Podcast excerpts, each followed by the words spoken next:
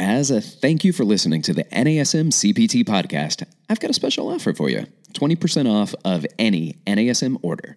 You can use that 20% to get certified as a personal trainer through our CPT program, the standard for the fitness industry, or expand your career with one of our specializations, including our latest one, NASM Nutrition Certification, which gives you the skills to be a certified nutrition coach. Get 20% off your order by calling 800 460 6276 or visiting nasm.org and using the code podcast20. That's 800 460 6276, and the discount code is podcast20. Start changing even more lives today. You are listening to the NASM CPT podcast with Rick Ritchie, the official podcast of the National Academy of Sports Medicine. Welcome to the NASM CPT podcast. My name is Rick Ritchie, and today we're going to be talking about our third part when it comes to programming and understanding periodization. So, with our periodization, we've got these three different kind of tiers that you would go through. So this macro cycle, which is the big version, the big picture of what your goals are, what you're trying to do. Mesocycle is about four to six weeks, and a microcycle is looking about every week what it is you're going to do. And your program is what makes that up. So that could be part of your routine, which is routinely putting in specific exercises. Uh, routine is also like what time of day you work out and how long you work out. That's your routine. But your programming is a little bit different. It might include your exercise selection. It might include, it's going to be your rep range, all the acute variables um, that, that you're dealing with. But what we're also looking at is what are the differences in programming? And there are a lot of different programs that you can go into. People a lot of times will do split routines, and split routines are great, but there's there's a sticking point where people find split routines and they just do split routines. And that is not good programming. It's a good program, but overall, that has to shift. There's got to be some change that's made. And so, what we're looking at is also kind of the idea of when it comes to uh, performance measures, we'll look at a few things with programming and what uh, linear programming looks like. What is undulating programming? What are some of the different concepts that we see out in the world of fitness and strength and conditioning that people are utilizing in order to maximize performance? So, one of the things, and the first thing I want to talk about is isolated strength training versus integrated strength training. And isolated strength training is really kind of a single joint exercise maybe that's focusing on one muscle and and, and and again that has its place but versus an integrated training. So there was a study done in the journal of strength and conditioning research in 2013 uh, with isolated training versus integrated training and they used the opt model with their integrated training and for their isolated training it's more of a traditional model. And when they compared the effects of those two over four uh, over an eight week period, then they measured muscle strength and endurance. They measured power, output, uh, speed and agility, movement quality, and flexibility. And both groups improved flexibility and lower extremity power. So we're still getting outcomes, but only the integrated group that used the OPT model had increase in movement quality, increase in speed and agility, upper extremity strength and endurance, and then abdominal strength and endurance. So that's of value just understanding an integrated approach to training over the course of uh, eight weeks and you start to see those changes take place when it comes to implementing the mesocycles and that periodization that takes place. So there's value in the change that uh, goes on and now we can look at things like well what is linear periodization and what is undulating periodization Linear periodization is probably how you look at the OPT model at first glance or any training model when you see things laid out in a systematic and progressive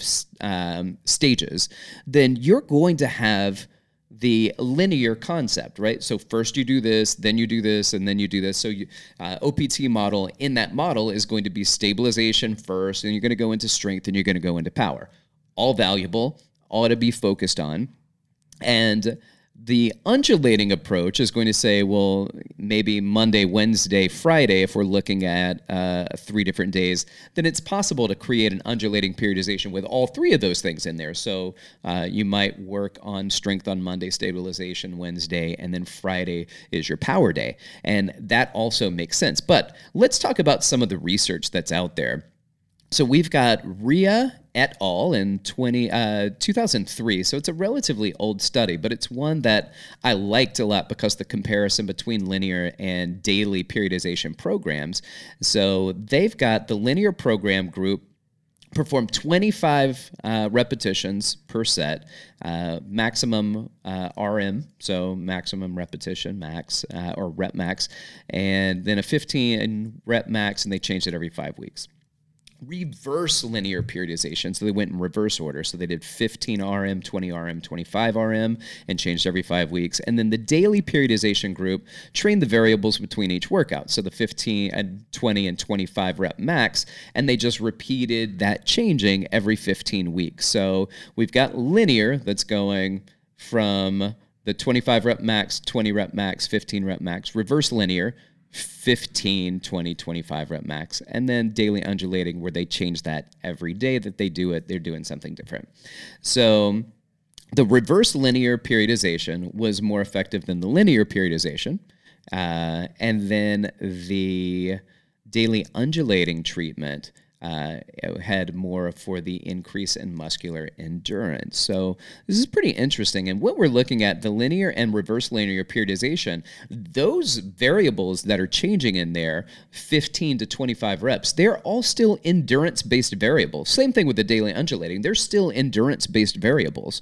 So this is the type of undulation and the variability that can take place even within one mesocycle. So that mesocycle in in in uh, NASM, you'd be looking at a 15 to 25 rep range could be involved in that stabilization endurance program. And then the way that you program within that periodization, the way that you program might include linear periodization, might include reverse linear periodization, might include daily undulating periodization. So just because you're doing a uh, stabilization endurance program where you've got several sets of 15 to 25 repetitions, there are three different ways that you can program your stabilization endurance training just by doing linear periodization, reverse linear, and daily undulating. So don't get stuck in the idea that we're always jumping from stabilization to strength to power and doing that, but you have the ability to switch out whether you're doing linear uh, periodization or daily undulating periodization, even within that program. So you can change your repetition range, you could change your tempo range. All of that could be changed within that one mesocycle where you've got periodization of variables taking place there. So um, I like this idea that you can make some changes within any level that you're working with. And some variables people are going to look at, well, uh, what if I want uh, hypertrophy?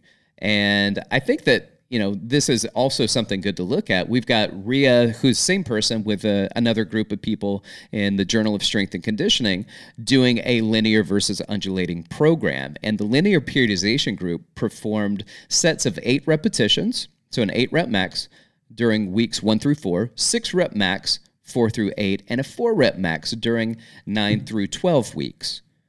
That's the linear periodization group, right? So uh, the first few weeks, they're doing eight reps. The next few weeks, they're doing six reps. And the following weeks, they're doing four reps. Now, the daily undulating periodization group training on a daily basis, they're looking at Monday an eight rep, Wednesday six rep, Friday four rep max and there was significant differences favoring the daily undulating uh, group. And so when we're looking at kind of the equated volume, so they get the same amount of volume that they're doing. It's the same volume, but and and the intensity is the same because it's their four rep max, right? They're doing the same number of repetitions, the same number of sets, but the daily undulating periodization group was a bit more successful. Now, here's one of the things that that we need to play with. when we talk about daily, uh, linear periodization in the OPT model and that we want you to go linearly through the OPT model, which means I want you to start at stabilization and endurance. So your stabilization level, then move to your strength level, and then move to your power level. That's fantastic. But stay linear with your progression through the model initially until you've gone through one full cycle linearly.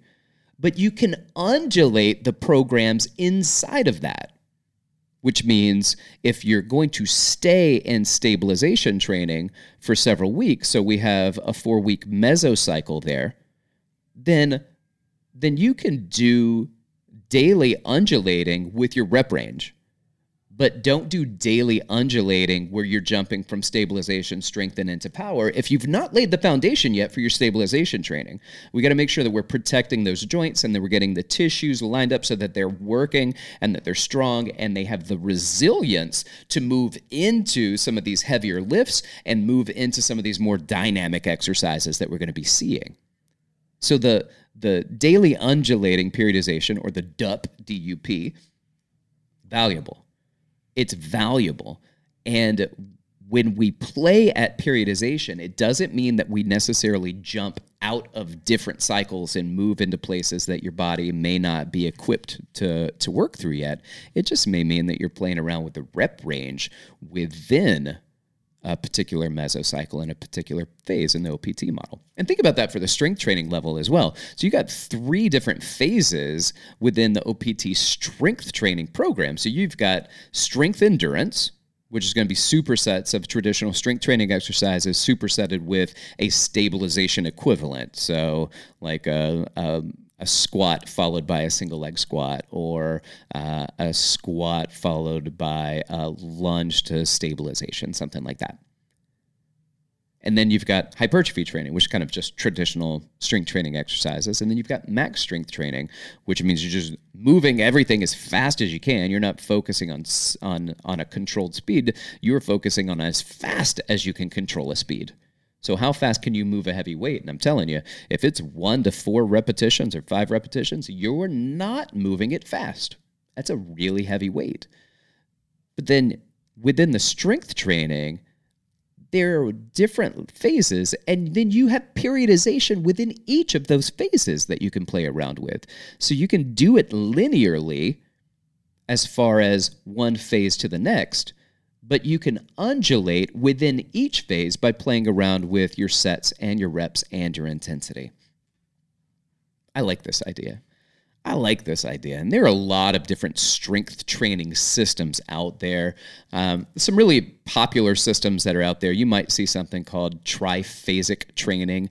A guy named Cal Dietz, and um, it's interesting. And he focuses on different components of the muscle action spectrum. So, what does it mean for um, the concentric contraction, eccentric contractions, and the stabilization. And he's got different training protocols to go through the the different phases of the muscle action spectrum. There's old school, like German volume training. That's 10 sets of 10. You know, this is a different type of training system. Escalated density training. That one's a, a time bound system. And through a time bound system, people are doing as many repetitions, as many sets of a couple of different exercises back to back as they can.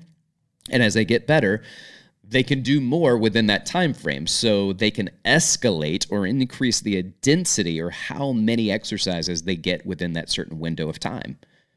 There's split routines.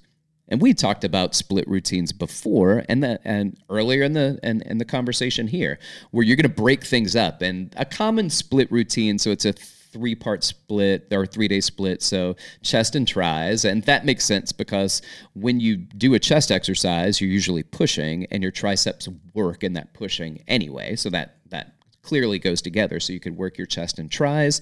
And then there's back and biceps. So when you pull, then you are using your back, but you're also using your biceps in order to pull towards you. So that makes sense that you work those two muscles together. And then they'll do legs and shoulders. So the legs will be worked on a day and the shoulders will be worked on that same day. And then they kind of throw in core exercises or abdominal exercises uh, in, in, in all three days sometimes. And then in any given day, uh, they would throw in abdominal exercises. So it's a very common split routine. Uh, split routines go in all sorts of different directions. There upper body and lower body split. Um, there's a pushing and pulling split, right? So there there are different ways that splits t- tend to to be put together, but valuable. It's a great training system. All of these systems kind of have this this value behind it but what we're looking at as where does it go within your system like so we we can take any of these and plug them into the OPT model but that's the thing. A lot of people just take it and they say, oh, that's my thing and that's what I do. And when you find one thing that's your thing and that's what you do, that's not periodization.